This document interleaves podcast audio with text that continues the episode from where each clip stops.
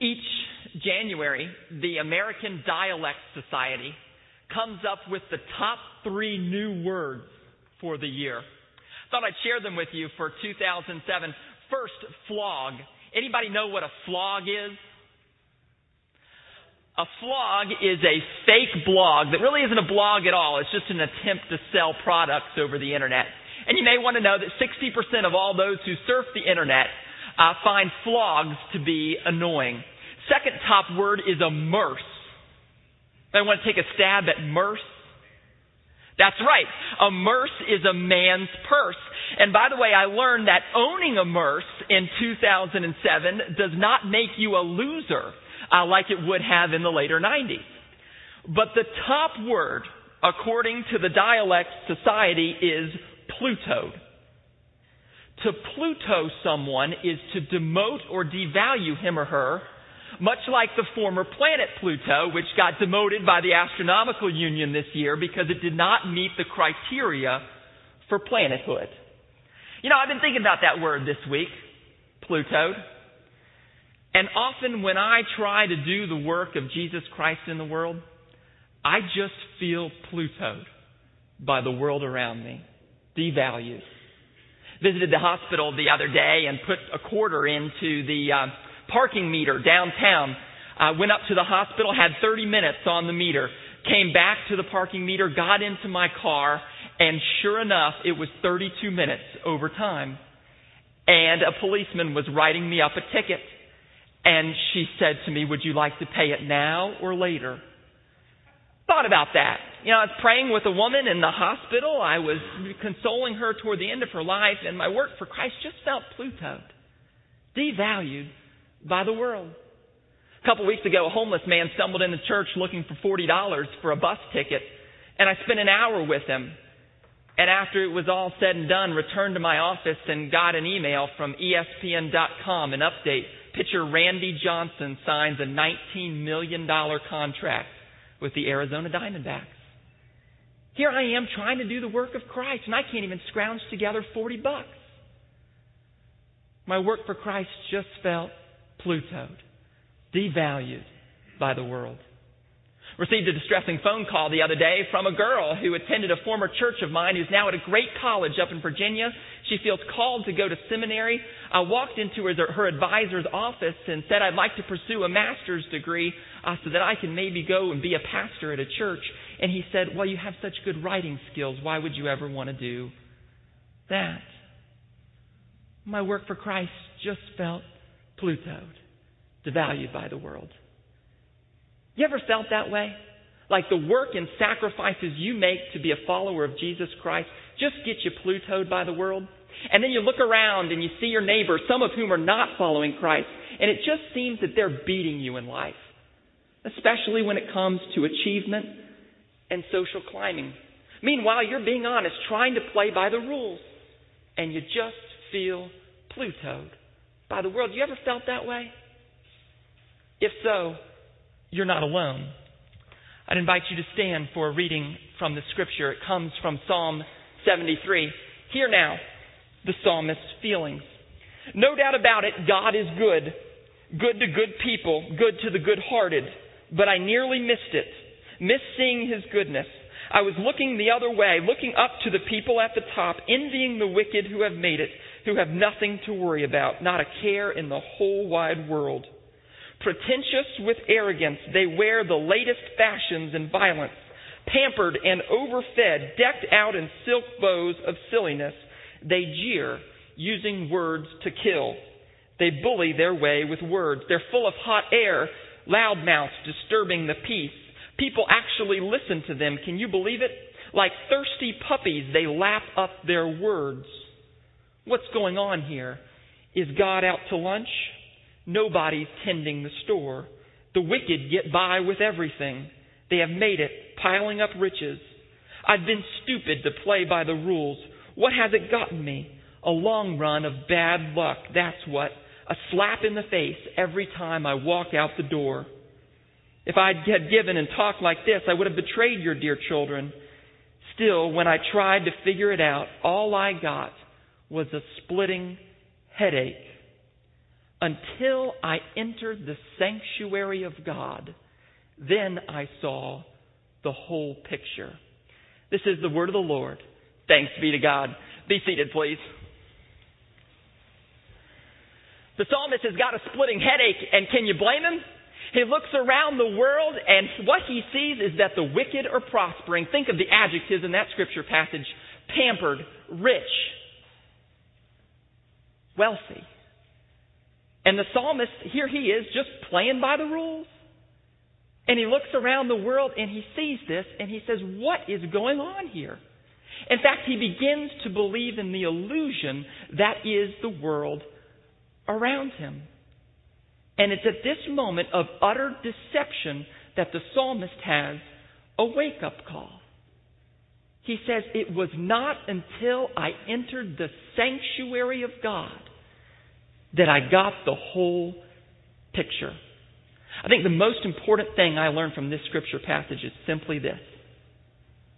When we come to worship God, when we enter the sanctuary of God, our vision gets corrected. Last week, Pastor Michael talked to you about how worship is first and foremost about God. But what I get from this scripture is that worship is not only intended for God, but it's also intended for us. Because when we enter this sanctuary of God, we get that same eye exam the psalmist got. Worship corrects our vision. So what I wanted to do today was share with you four ways I think worship does just that. Corrects our vision. And the first is worship corrects our vision of the world. You may know uh, the psalmist found out that life is not what it seems. Those people who are wicked and prospering, they weren't really prospering at all.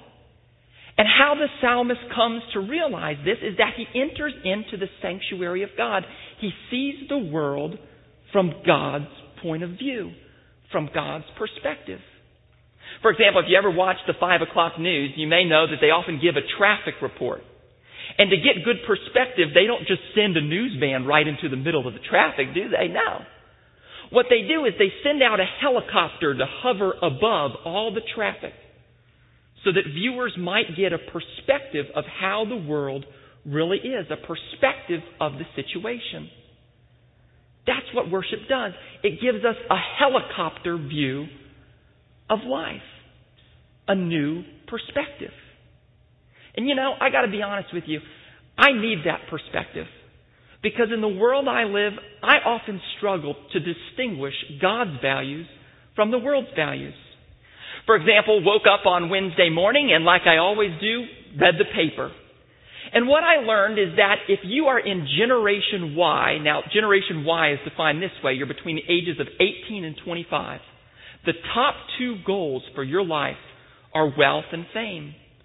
I'll read it straight from the paper. 81% of 18 to 25 year olds surveyed in a research poll released today say that getting rich is their generation's most important or second most important goal in life. 51% said the same thing about being famous. That was the psalmist's situation. He came so close to that 81%, so close to that materialism and wealth, that he began to believe in the illusion that is the world around him.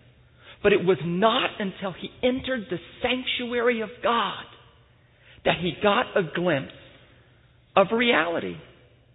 That's what worship is a fundamental redefinition of reality. For example, many of us go to the office from 9 to 5 every Thursday. And then as if we don't get enough of dose of the office at the office, what do we do on Thursday nights? We watch the hit television show, The Office. Why do you think that is? Why do you think the closer a video game or television or a movie comes to reality, we enjoy it more? It's because God has wired us to desire reality. And I have good news and bad news about this. The good news is that if you come to worship looking for reality, you're going to find it. You come here to New Heights on Sunday, and the reality of God's values will become evident. But here's the bad news. If worship does not find reality for you, does not define reality for you, the world will. And you'll get a splitting headache Just ask the psalmist. He looked around the world and he got a headache. It was not until I entered the sanctuary of God that I got a complete perspective. Worship corrects our vision of the world. And then a second thing I think worship does is it corrects our vision of ourselves. One of the hardest things to do in life is to admit that God is God and we are not. And the place where that happens over and over again is in worship. Last Sunday, I told the folks in the sanctuary a humorous story about God telling Peter that he was going to punish a golf idolizing pastor who one day skipped worship to play a round of 18 holes. Turns out that the pastor just smokes the course, shoots one under par, and then to top it off on the 18th hole, he has a hole in one. And Peter comments to God, God, I thought you were going to punish this guy. To which God responds, I did. Who's he going to tell about it? There's something deep in our soul that demands we express our gratitude to God. And when we naturally do that in worship, we get to say, Thank you. And we get to surrender saying, God, you are God and we are not. No longer do we have to be God. You know, I think that was the problem with those other people in the Psalms. They got so rich and so powerful and so famous that they no longer had to worship God anymore because they had made, they were gods. They made God into an idol of themselves. They didn't need to worship. They didn't need to say, Thank you, God. The great theologian G.K. Chesterton once said the worst moment for the atheist is when he or she is really thankful and has no one to thank but themselves. No one to thank. That was their predicament. That was the psalmist's predicament.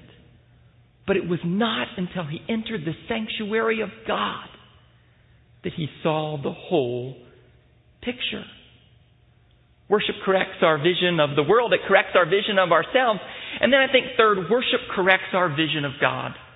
You know, often when I uh, live my life, I often like to look at God through the reverse end of a telescope. I like to make God look really, really small. And it's an easy mistake for a heady person like me to make. I like to rationalize God. I don't like mystery. John Ortberg once observed that the world will do anything it can to eliminate mystery. Whether you have caller ID, we can now know the gender of babies before they are born. We know the um, results of an exit poll before we even vote. We watch television shows that give us the secrets of our best magicians. The world seeks to destroy wonder, and then we ache for it. But I'll tell you, when I enter the sanctuary of God, I'm reminded that the God I worship can move a mountain or can feed 5,000 people out of a lunchbox with just a couple fish in it. When I enter the sanctuary of God, I get a complete understanding of God. Now, that's so important to have a correct image of God because if you don't, what you choose to see in life your actions will follow that. For example, I read a very ironic comment the other day uh, about uh, stress disability claims. And it turns out that stress disability claims increase after people have attended stress management workshops. And the reason for this, say researchers, is because those workshops can often teach people to see more stress in their lives. What you choose to focus on will determine your outlook in life. So if your God is too small, there's not much hope for your health situation or for your broken relationships or for your ministry to others. But when you come here to worship God and you feel the wonder of God, you see that God is powerful and that there is hope. It was not until I entered the sanctuary of God, says the psalmist, that I got the whole picture. Worship corrects our vision of ourselves. It corrects our vision of the world. It corrects our vision of God. And then, fourth and finally, I believe worship corrects our vision of the future. It gives us a glimpse of what it's going to be like to sit at the right hand of God. You know, there's a story about an artist who one day decided to paint his life masterpiece. So he put up a huge canvas in the back wall of his uh, art studio. And then every day he painted his masterpiece on that canvas. You know, a, a couple uh, swipes of dabs of blue there and a couple dabs of gray there. And he worked on this for weeks and weeks. And then a stranger stumbled into his studio. And he asked the artist, Well, what is that? And the artist said, That's my life masterpiece. That's what I've been working on. Isn't it magnificent? And the stranger replied, No, actually, it looks like just a, random, a lot of random dabs of paint. And the artist said, Oh, I forgot. You can only see what's there, while I can see the picture as it's going to be. Even though we may feel Plutoed by the world right now, worship gives us an opportunity to see what our future with God might be like. I'll close with a story about four rabbis who lived in Israel and one day decided that they were going to go visit Rome. And it was about 95 AD, about 65 years after Jesus' death. And the relationship between Israel and Rome was a strained relationship. Uh, the Romans had come into Israel and just torched the city, burnt down everything, burned down uh, the temple of God there, just left the city in complete ruins. But nevertheless, these four rabbis from Israel were going to go visit Rome. So they step off the boat there in Rome and they see this magnificent city. All of the Roman temples that the Romans had not built to God, that they had built to themselves, and they were shining and they were beautiful. And three of the rabbis just dropped down on their knees and began to cry, shouting out to God, God, our temple is in ruin. But the ones that the Romans have built to themselves, they're just absolutely magnificent. God, how could this be? But one of the rabbis was smiling.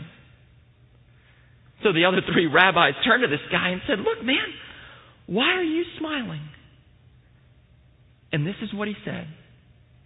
He said, If God will do that for those who do not even care about him, Imagine what God will do for those who love Him and want to be with Him. Until I entered the sanctuary of God, then I got the whole picture. Look around the world, and you will see that the wicked have it good. But I want to tell you that in the long run, the righteous have it better.